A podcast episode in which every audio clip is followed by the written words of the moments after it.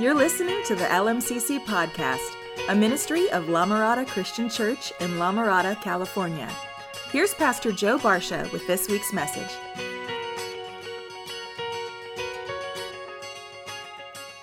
We are on uh, week five of our six week True Meaning series, where we've looked at passages that have been, most times with the purest of motives, taken out of context to fit our narrative. And uh, this week's passage is extra special because not only has it been famously taken out of context, but a non biblical Christianese phrase has come of it. All right? And again, with the purest of motives, but the bottom line is it's just not what Paul, the author of the passage in question, was trying to say to his audience. So, quiz time. You've heard it, heard it a couple times, so now you're cheating. But quiz time. I'm going to read today's passage, and I'm going to see if you know what famous Christianese phrase has come from this verse. We're going to put 1 Corinthians 10 13 on the screen. No temptation has overtaken you except what is common to mankind. And God is faithful. He will not let you be tempted beyond what you can bear. But when you are tempted, He will also provide a way out so that you can endure it. All right, so what Christianese phrase has come from this verse? Exactly. God won't give you more than you can handle. A well intentioned phrase, truly. But not only is it simply not true, that phrase is talking about suffering, while this passage here is talking about temptation. And not just any temptation, but one very specific kind. So, what temptation, you ask? What specific one? Well, the answer to that is found in the answer to another question that I've been asking you now for a couple of weeks. What's the number one rule of studying Scripture? Context, context, context. Exactly. That was loud and awesome. Good work, everyone. I'm proud of you. Context, context, context. Last week, sorry, I've been fighting cold for years now. Last week, I mentioned that Paul, the author of last week's and this week's true meaning verse, was extremely what minded? What was Paul extremely always thinking about? Always thinking about heaven. Always. He talked about the next life in his writings more than most anything else. Well, surprise, surprise, guess the context behind this passage. Heaven. No, go back one. That same one. It's still heaven. And, and the context of today's passage starts with the end of the previous chapter. Now we go. I'm sorry, John. I tricked you there. That's my fault. Uh, Corinthians 9, 24 and 25. Do you not know in a race all the runners run, but only one gets the prize? Run in such a way as to get the prize. Everyone who competes in the games goes into strict training. They do it to get a crown that will not last. But we do it to get a crown that will last forever. All right, the recipients of this letter, the Corinthians, lived in the city of Corinth. And every other year, Corinth, the city, held an athletic competition called the Isthmian Games. And in its heyday was just as prestigious and as awesome and as crazy as the ancient Olympic Games, same level, in which the Olympic Games are still played to this day. Nowadays, when Olympic athletes win, what do they receive around their necks? They get a gold medal, right? They get a gold, silver, or bronze medal. Well, back then, the winners of the Isthmian Games, the winners back then literally received a crown. That was the prize. That was their medal back then. And so Paul is comparing here. The runners are Christ followers. The strict training and the race itself is a godly life. And the crown, Paul's favorite subject, heaven. heaven. The crown is heaven.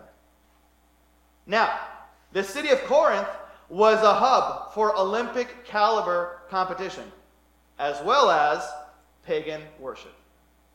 Gigantic temples, beautiful, ornate, were b- built for the worship and sacrifice to false gods were everywhere. They were all over the town, all over the area, which is why missionary Paul came to Corinth. He came in, he preached the good news. And many, many, many Corinthians dropped their old ways of idol worship and sacrifice for Christianity. Now, while the hearts of those converted Corinthians completely changed. The city itself did not. Sure, Christian churches were popping up here and there, but what was still very much in the town of Corinth? All those temples of idolatrous worship, they did not go away. So now, these newly converted Corinthians are being pulled in two directions.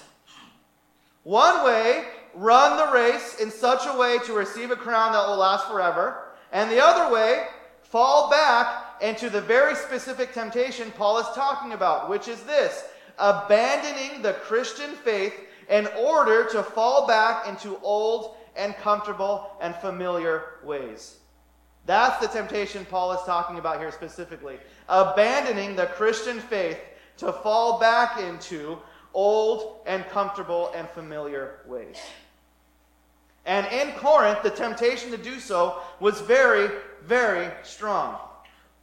These recently converted Corinthians were straight up threatened to be cut off from society and considered outcasts in their own town where they've always lived if they continued to refuse to join their pagan worshiping peers in their old ways. They were being outcasted in their own town because they kept saying no to the invitation to go back. Now, not only was the temptation to leave the faith very strong, it was even convincing. And Paul gives them a history lesson about just that in the very next chapter. Now, we're not going to read through the whole thing because it's long, but I'm going to explain it with some context. And so, right after this passage, which we'll keep on the screen, Paul goes into a history lesson about convincing temptation to leave the faith. And he talks about the Israelites and when they were slaves in Egypt. Now, when the slaves, when the Israelites were slaves in Egypt, what did God do? You all know the story. He sent in Moses to rescue them, right? Moses went in, saved them, and set them free. And after being rescued, these Israelites worshiped God. Once trapped in misery, they were now free, God fearing, law following, holy and spiritual people. Just like who? These Corinthians.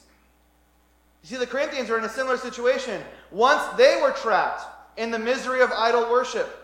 But Paul, like Moses, came in and saved them, setting them free to worship the one true God. But once saved, the temptation to fall back into old ways is not only strong, but it's also convincing. Because after Egypt and the wilderness, when things became really, really difficult and miserable, you can read the actual the Israelites actually missed slavery. They actually missed the idol worship and old life that Pharaoh offered them, which caused them to think hold on, we're God fearing people now. Would it really hurt? I mean, would it really hurt if we dabbled in our old lives just a little? If we abandon our posts as God fearing people for just a while and reminisce on old times to get us through this miserable wilderness, would it be that bad? You probably know the rest of the story one golden calf later and a little bit of apostatizing, what happens? The convincing temptation to dabble in their old lives, because of that, how many, how many of the entire nation of Israel that God rescued from Egypt actually made it out of the wilderness and into the promised land? Anyone know how many? Two. Ten, Joshua and Caleb. You all are smart. That's exactly right. Two. Tens of thousands more Came out of Egypt, into the wilderness, two made it into the promised land. Paul shares this history lesson with the Corinthians to warn them. To warn them that the temptation to abandon the faith and its consequences are real. And he explains that in the two verses leading up to this morning's passage. Next slide. These things happened to them, the Israelites, as examples and were written down as warnings for us, on whom the culmination of the ages has come. So, if you think you are standing firm, be careful that you don't fall. Paul's warning the Corinthians. Paul's telling them that they're headed down a similar path as the Israelites. He's saying, you think you're standing firm in your new faith, so dabbling back in the old times with, with, the old temples for just a little bit will be fine, but in actuality, it's not. It's not. But then, Paul, like Jesus, always about restoration, goes from a grim warning to beautiful reassurance by saying this, by saying, as serious as this warning is, as serious as it is, there's an overwhelmingly stronger promise that God gives us, which is what? This morning's passage. Next slide. No temptation has overtaken you except what is common to mankind. And God is faithful. He will not let you be tempted beyond what you can bear. But when you are tempted, He will also provide a way out so that you can endure it. Let's leave it right there. Paul is saying this in context. He's saying, No temptation to abandon the faith has overtaken you except what is common to humankind. And God's faithful. He will not let you be tempted to abandon the faith beyond what you can bear. But when you're tempted to do so, he will also provide a way out so that you can endure it and continue to run the race in such a way to receive the crown. That's what this passage is saying in context. However, it doesn't mean it's going to be easy. Got another question for you. New Testament written in what language originally? Exactly. That phrase highlighted in yellow, a way out, is actually just one word in Greek, and it's pronounced ekbalo. And get this, it's the same exact word Jesus used in a hyperbolically graphic verse, which also talks about temptation in Mark 9 47. Let's compare on the next slide. Up top, you see today's verse, right? Highlighted, a way out, ekbala, and beneath it, below, is a verse about temptation where Jesus uses the exact same word, ekbalo, and he says, And if your eye causes you to stumble, ekbalo, pluck it out, a way out, get rid of it, escape it. It's the same exact word. Now, Jesus isn't telling anyone who struggles with lust to literally pluck their eye out. Because think about it the eye isn't even the root of the problem of lust, it's the heart. All right? But what Jesus is saying is this do whatever it takes to stop. Even if it's the hardest and most painful thing you ever had to do. And by using the same exact word, ekbalo, Paul is saying, no matter how strong or convincing the temptation to abandon the faith is, God promises you what you need in order to endure it, even if it's the hardest and most painful thing you ever had to do.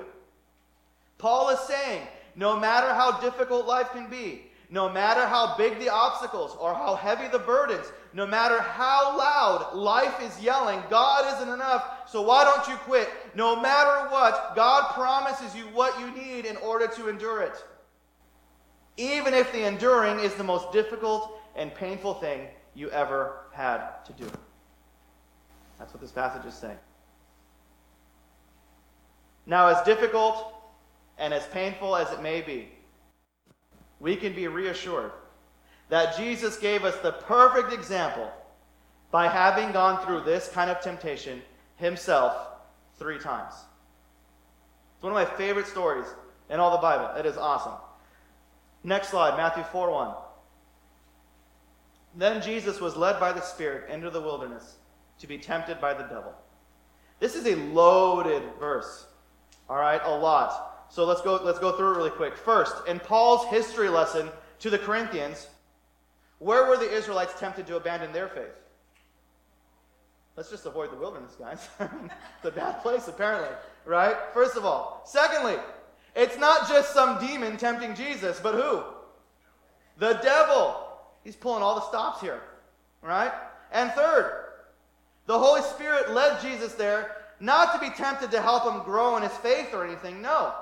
He was led to go there and endured this temptation, the worst kind, the temptation to abandon his faith, three times. The reason he was there is so that he can identify with us so that he can follow through with Paul's promise that God will always give us what we need to endure a similar kind of temptation. Let's look at the actual temptations Matthew 4 2 and 3. After fasting 40 days and 40 nights, he was hungry. Jesus was hungry.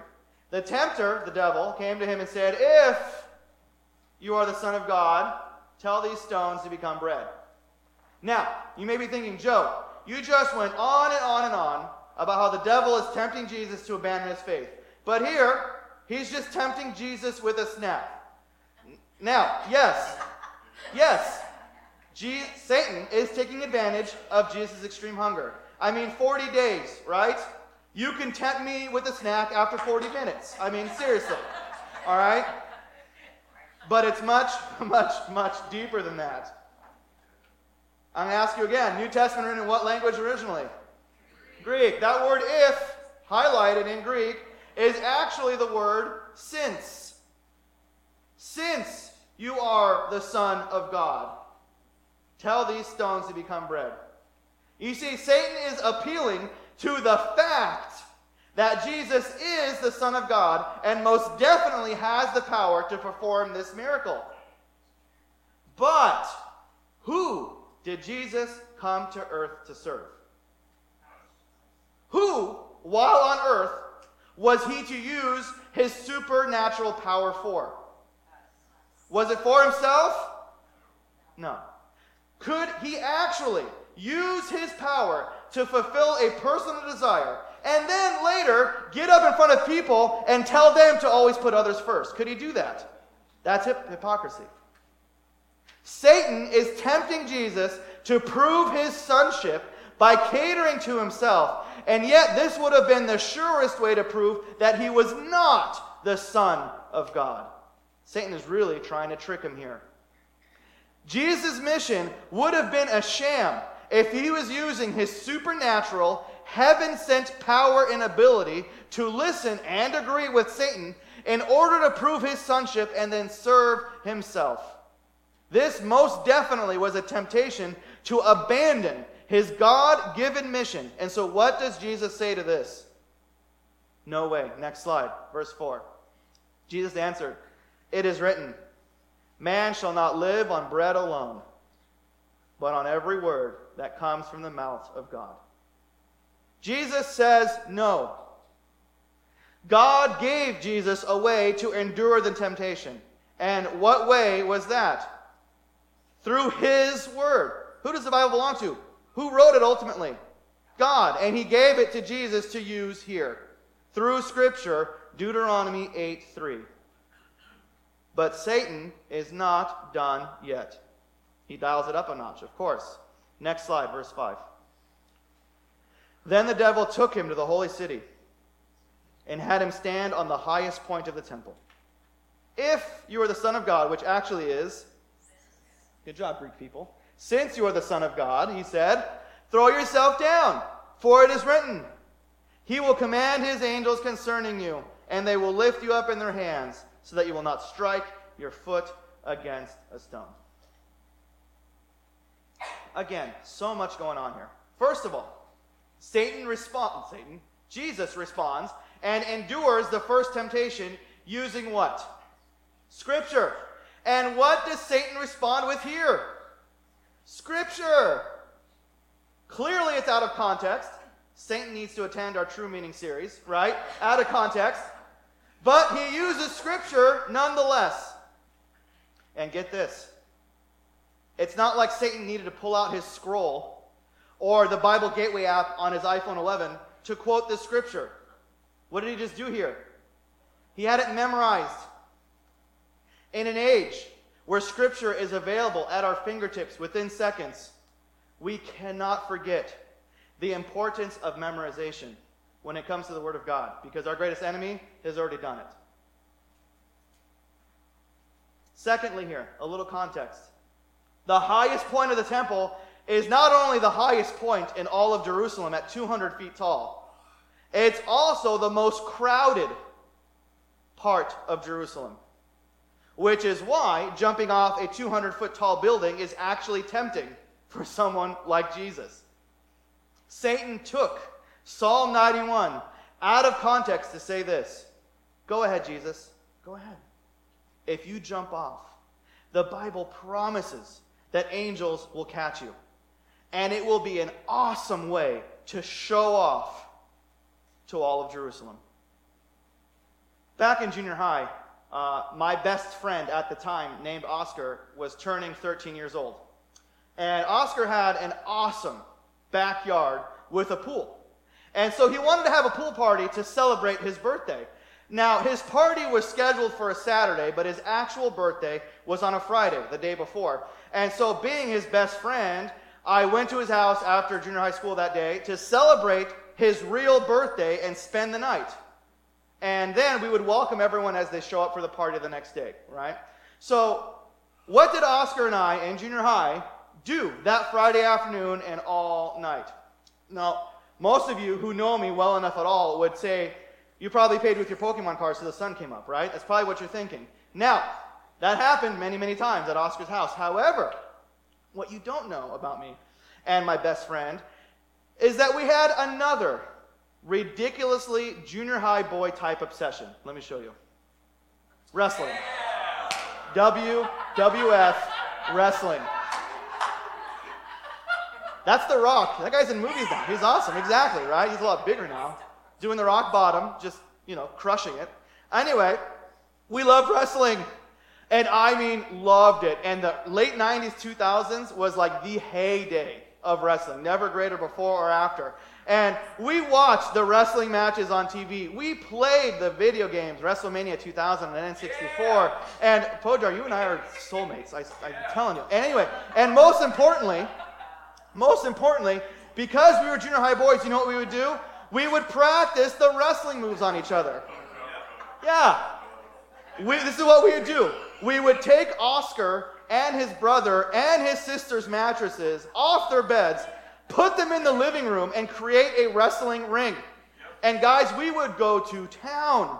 Suplexes, pile drivers, power bombs, choke slams. What is that? Wrestling moves, all right? And they were awesome, okay? So don't make fun of me. I mean, you name it we would do this, and his mom would hate it. She was so mad. like, mom, go record it. That's what Oscar would say. She'd be so angry. Um, anyway, one of Oscar and I's favorite wrestlers, his name was Jeff Hardy, okay? Um, the Hardy brothers, the Hardy boys, Matt and Jeff. You guys know more than I thought. That is, we have a hip church, guys. All right, so um, Jeff Hardy, now, Jeff Hardy had this wrestling move called the Swanton Bomb. Okay? One of the da- most dangerous moves in all of wrestling, really. As fake as it is, this was dangerous and it was scary. Uh, but the thing is, we could never try the swanton bomb on each other on a mattress in the living room because it looked like this. Next slide. See? Yeah. As you can see, as you can see, the swanton bomb required you to stand on top of the ring corner post. You see where the arrow's pointing? So you stand right on top there. And once you're standing there, you would jump off you would do a half flip in midair. So you don't go all the way around, it's just when your head is facing the ground, right? And as soon as that happens, you would slam on your opponent with your forehead. That's the guy laying down there. That poor soul that's about to get swanton bombed, right? That, and you're like, okay, wrestling, right? And this is, this is craziness, but this is junior high boy heaven right here. But we could never do this move on the mattresses because it's way too dangerous and someone would probably get really hurt. But I'm going to keep this picture up and keep this move in mind, all right? Next day happens, right? Next day happens, a bunch of guys, a bunch of guys start showing up for Oscar's, Oscar's pool party. Shane, Ryan, Michael, Andrew, Richard, Mario, Jason, a bunch of other guys. So when they got there, we went out back and we started swimming and we're having a blast. But then, you know who else showed up? Ashley showed up. And Crystal. And Jenny and Michelle and Emily and Stacy and Candace. So I'm looking at Oscar as these girls are walking in. And I'm like, Oscar, dude, you invited girls? He looks at me and says, Yeah, man, they're my friends. But then he looks at me and says, Oh, no. Don't do anything dumb, Joe. Don't try to show off to these girls. Please, man, don't, man. Just don't do it. Don't act dumb. They're humans just like you. Too late, Oscar. Too late. So I get out of the pool. I went to the edge of the backyard and I started sprinting toward the pool as fast as I can. I was going to swanton bomb right into the pool with all the ladies watching. I was going to show off and it was going to be glorious. So this all happened within literally three seconds. So track with me here. In just three seconds, I run, I jump, I flip halfway, midair. My forehead breaks the water. And that is when Oscar screamed, Joe, that's the shallow end. And a split second later, my nose slammed on the pool floor. And everything went red. And I don't mean anger. Long story short, I ended up spending the rest of the day in the ER with a broken nose and swollen shut eyes. I know, right? it's why my nose is crooked and why I snore now. All right, so. all because. it,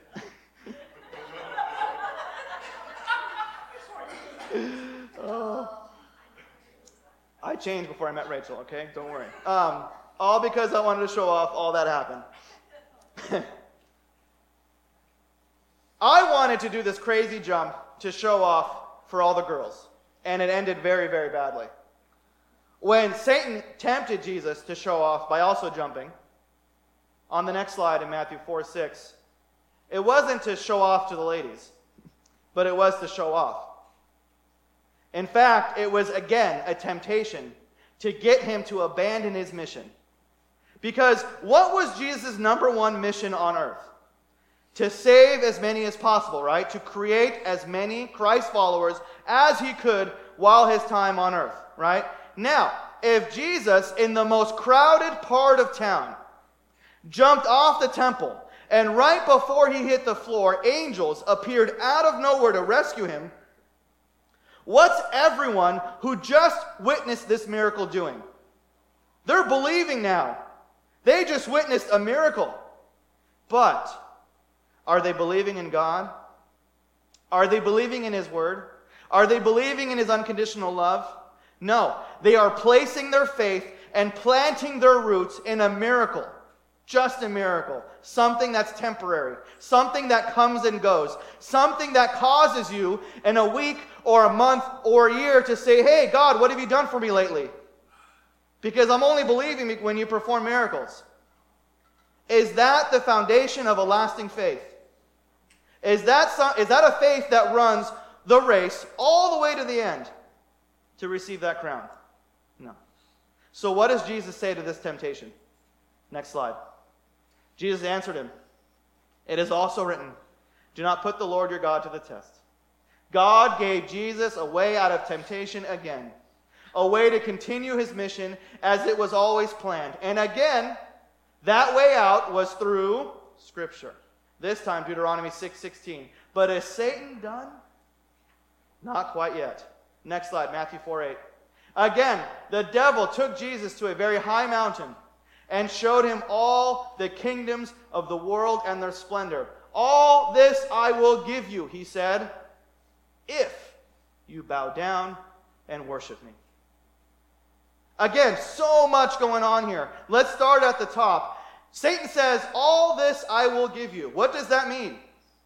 Well, if the temptation actually has merit, it means that Satan does, in fact, have authority over the world and its governments. Of course, ultimately, all things belong to God. But Satan does function as the God of this age, which is why this fallen world is in the mess it is. So, how does Jesus win the world back? How does Jesus remove the grip that Satan has on all of mankind and give them the chance to be with God forever in heaven? How does he do that? By dying on the cross. But Satan is saying here in this temptation, hey, Jesus, it's just you and I up here, okay? Want to avoid the cross? Want to avoid torture? Much more importantly, want to avoid your father turning his back on you while you hang there with all the world's sin on your shoulders? Want to give up this mission? Want to leave this sad, fallen earth in your dust and go back to heaven right now next to your father's side? You want, to, you want that? Then bow down and worship me. And I'll give you the world back on a silver platter. It's just you and I. Do it.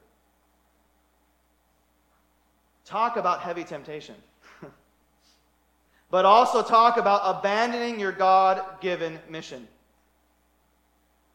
How does Jesus end this one and find his way out? Again, through Scripture. Next slide. Jesus said to him, Away from me, Satan, for it is written, Worship the Lord your God and serve him only. Deuteronomy 6:13. Three times Jesus was tempted to abandon his mission. Three times his father gave him a way to endure and get out from under it through his word. And once Jesus successfully conquered those temptations, so he can continue on his mission and running the race in a way to achieve a crown, check out what happens. Next slide. Then the devil left him, and angels attended him. The saying goes God won't give you more than you can handle. That's just not true. Because if we can handle anything that comes our way, then why do we need God at all? We need God because this world is fallen, and this world is currently being run by an evil spiritual force that will use any temptation necessary to cause us to abandon the faith. But as serious as that threat is, there is an even greater promise that God is faithful and will simply not allow us to be tempted to abandon our faith beyond what we can bear. But when we are tempted, He will provide a way out so that we can endure it. And I know beyond any shadow of a doubt that promise is true because God promising to give us what we need to avoid abandoning our faith means not abandoning our faith. And not abandoning our faith means that one day we will spend eternity with our Father in heaven. And I guarantee no one, past, present, or future, will ever have a greater desire to see anything else happen. God loves us so indescribably much and wants to spend eternity with us more than anything. So he will faithfully provide whatever it takes to make us running the race to the end a reality. But that didn't happen without Jesus sacrificially giving his life for ours. Because he told Satan no to the shortcut. And he did the hard thing. And he endured to the end and he died on the cross for our sins. And in just a few moments, we're going to have a chance to partake in communion to remind us of his sacrifice, his death on the cross for our sins, with the bread representing his body broken and the juice representing his blood shed. And after Jesus died on the cross, he rose from the grave so that we can worship a living, powerful God. Which is also why, in just a few moments, we're going to have a chance to celebrate his resurrection through praising him in song.